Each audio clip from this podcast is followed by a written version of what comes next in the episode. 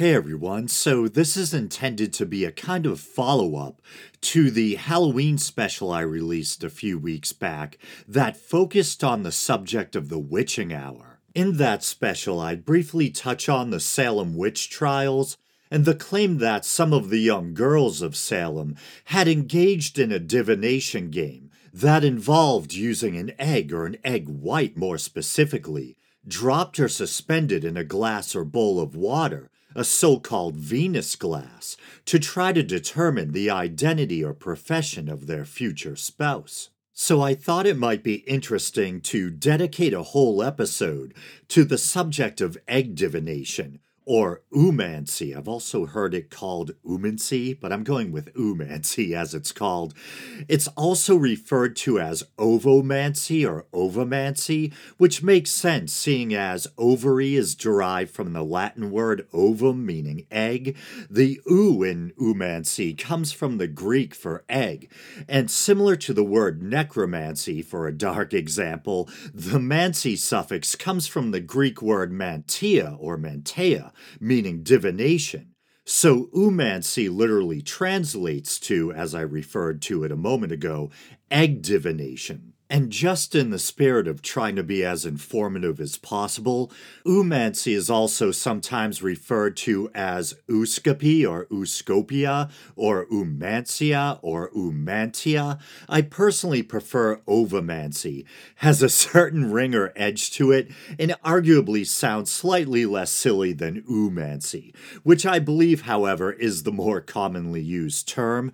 According to Atlas Obscura, Pagan Germans practiced oomancy, which they sometimes referred to as Eierorakel, probably butchering that, but it means egg oracle. Apparently, the practice of egg divination can be traced at least as far back as ancient Greece and Rome. In fact, there's actually an interesting example from the ancient Roman historian Suetonius, and people pronounce it differently. I've heard Suetonius, Suetonius, I've even heard Suetonius, but in his work, The Lives of the Twelve Caesars, it concerns the Roman Emperor Tiberius and his birth and certain predictions about how he was supposedly destined for greatness. But I'll read an English translation of the passage in question now.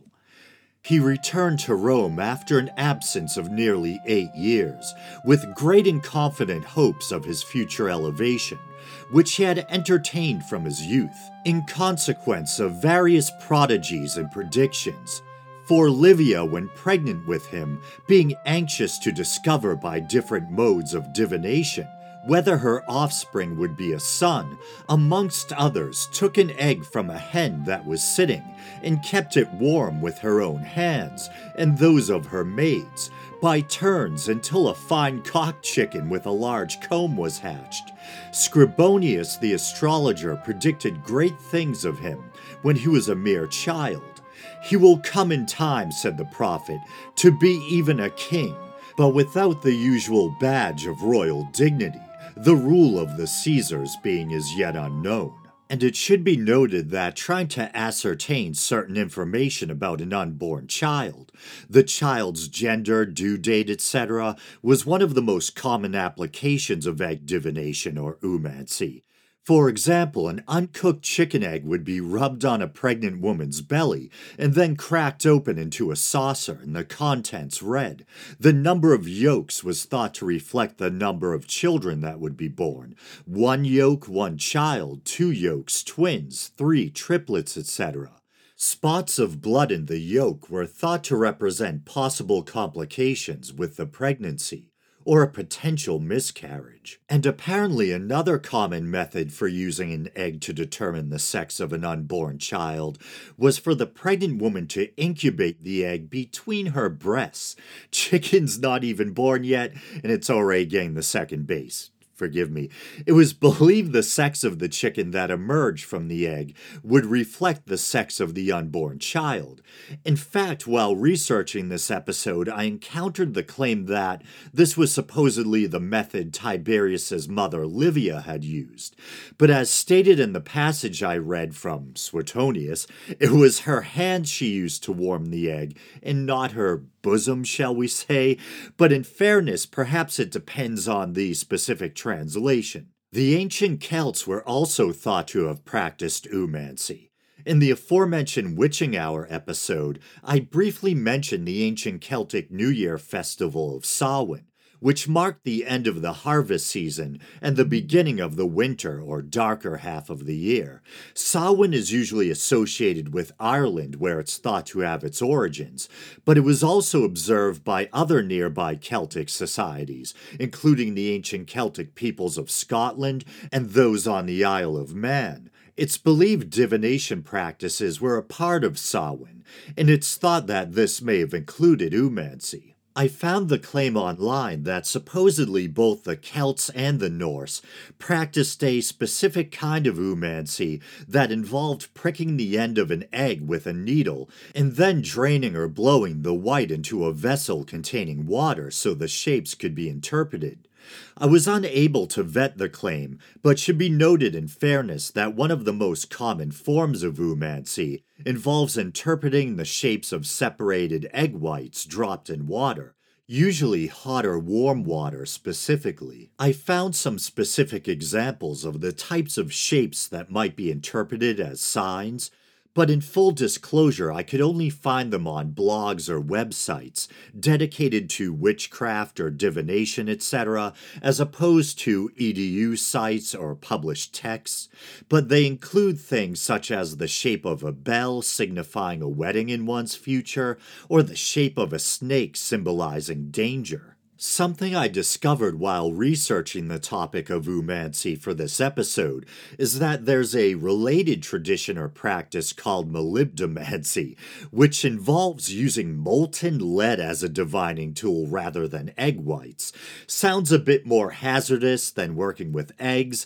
The name comes from the word molybdos, a Romanized version of an older Greek word meaning lead. There's a museum of witchcraft located in Cornwall, England, and I found the following passage on their official website, and embedded above it is the image of a copper pot that had actually been used in the practice of lead divination. Here's the passage. Another form of divination dating from ancient times involved dropping molten lead into a container of cold water from a height. The hot lead hit the water and instantly solidified into all manner of shapes and forms, from which the wise woman would make her readings. Sometimes egg white was used instead of lead, safer and cheaper but less impressive. In Austria, it is still a widespread custom to use molten lead divination around midnight on New Year's Eve to predict your future for the coming year. A shape resembling a pig is considered particularly lucky. In Finland, small lead horseshoes are used. They are heated on a shovel over the fire, again on New Year's Eve, and then tipped into water, and a prediction made either from the shape of the lead or the shape of its shadow. I found an example of oo or ovomancy that utilizes a boiled egg instead of the uncooked contents or the white specifically of a raw egg in water. The method apparently involves writing the name of a god or goddess on one end of a boiled egg and a personal goal or wish on the other end. The egg is then rolled down a slope, and the result is interpreted by noting which end is facing up and which direction the egg is pointing in. And to be honest, I'm not sure if this is a genuine ancient custom or a modern New Age Wiccan neo pagan practice. I traced it back to a book entitled Llewellyn's Complete Book of Divination by someone named no, not Llewellyn, Richard Webster. I read his bio, and he doesn't appear to be a scholar or a folklorist. Rather, he's a New Age writer with an interest in psychic phenomena, past lives, that sort of thing. And apparently, he is or was also a professional stage hypnotist. So I'm not sure what kind of research he does or where the divination practices he cites come from. But since it describes or offers an alternate form of egg divination, I thought I'd still mention it nevertheless. So let's finally revisit what I talked about in that Witching Hour episode the Salem witch trials and the so called Venus glass. The Puritans of 17th century New England strongly denounced magic and divination, And yet, that didn't keep certain practices, such as the use of the Venus glass, an egg white suspended in a vessel of water used to divine the future, from becoming somewhat popular. Perhaps the forbidden nature of such practices even added to the allure. In the winter of 1691, a year before the beginning of the infamous Salem witch trials, two young girls, Elizabeth Parris, the daughter of well known Reverend Samuel Parris, and Abigail Williams, who, depending on the account, was either Elizabeth's cousin, Samuel Parris's niece, or an unrelated servant girl, supposedly engaged in oomancy either by means of an egg and mirror or by using the aforementioned Venus glass technique. In February of 1692, Abigail and Elizabeth, also known as Betty, began acting strangely, screaming, throwing objects, contorting their bodies, and falling into fits. Reverend John Hale described the fits as being, quote unquote, beyond the power of epileptic fits or natural disease to effect. Initial accusations of witchcraft, made against several individuals, including the Parris's own female slave, Tituba, by Betty and Abigail, along with other girls such as Ann Putnam Jr., sparked the rampant hysteria that would consume Salem and fuel the witch trials. More than 200 people would be accused of practicing witchcraft, and 20 were ultimately executed 19 by hanging, and one a man by the name of Giles Corey, by being pressed to death after refusing to confess. Another five would die in jail. I mentioned John Hale a moment ago, and I'll now replay the clip from the Witching Hour episode, where I read directly from his own account regarding the girls dabbling in divination. I fear some young persons, through a vain curiosity to know their future condition, have tampered with the devil's tools, so far that hereby one door was opened to Satan, to play those pranks Anno 1692, I knew one of the afflicted persons who, as I was credibly informed, did try with an egg in a glass to find her future husband's calling, till there came up a coffin, that is a spectre and likeness of a coffin.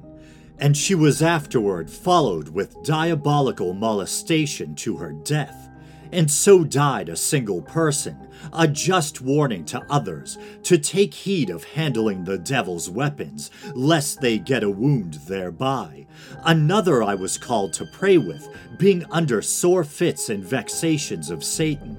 And upon examination, I found she had tried the same charm, and after her confession of it, and manifestation of repentance for it, and our prayers to God for her, she was speedily released from those bonds of Satan. This iniquity, though I take it not to be the capital crime condemned in Exodus 22, because such persons act ignorantly, not considering they thereby go to the devil, yet borders very much upon it. The Atlas Obscura article I mentioned earlier also claims that famed German philologist and folklorist Jacob Grimm, in his 1878 book Deutschen Mythologie, meaning German or Teutonic mythology, describes a custom where one tosses an egg in water to determine if a child has been bewitched. I hunted down an English language copy and searched the text but couldn't find a reference to any such practice. My failing to find a reference doesn't necessarily mean one isn't in there. And there is a history of eggs being used in different cultures to perform cleansing rituals, removing quote unquote negative energies, or to detect whether or not someone has been cursed. For instance, an egg might be rolled or passed over a person's body and then set somewhere, such as under the patient or client's bed or on an altar, and then will later be cracked open into a glass or bowl of water, similar to the Venus glass or other common egg divination customs. The contents of the egg suspended in water are then inspected in an attempt to determine whether or not the individual in question is under a curse such as the quote unquote evil eye. Supposedly, in certain parts of Latin America, such as Guatemala, and in hoodoo tradition, Eggs are even used to diagnose illness, although I doubt it's covered by insurance. Similar to a cleansing or attempt to detect a curse, the egg is passed over the patient and then cracked open in water, where the results are interpreted. It's speculated that Latin American oomancy practices may go back to indigenous shamanism, and that those used in hoodoo traditions, hoodoo not to be confused with voodoo, may have been brought over with enslaved Africans. As I understand it, one of the major differences between hoodoo and voodoo is that voodoo is a structured religion, whereas hoodoo is more of a system of folk magic. I'd like to finish up this episode by briefly touching on the strange and morbid tale of one Mary Bateman, not to be confused with the fictional character Patrick Bateman, although both murderers. Mary Bateman was born in 18th century England and came to be known by some as the so called Yorkshire Witch. Mary was a woman with a penchant for crime and fraud. She moved to York at the age of 20 finding employment as a dressmaker, but fled to Leeds after becoming involved in a burglary. She then worked as a so called mantua maker, a woman who cut and fit outer garments for women. A mantua was a kind of loose fitting gown that had become popular in the 17th and 18th centuries. Mary also began building a reputation for herself as a kind of wise woman or fortune teller. She eventually married, but this didn't stop her from committing a number of robberies. She was incarcerated several times, but escaped prison by bribing witnesses. Reportedly, she once roamed the streets of Leeds in the wake of a major fire, begging for money and goods for the victims, which she, of course, kept for herself. And here's where eggs come in. In 1806, Bateman became a follower of a self described prophetess from Devon, England, by the name of Joanna Southcott. While a member of Southcott's sect, Mary Bateman devised a hoax that would come to be known as the Prophet Hen of Leeds.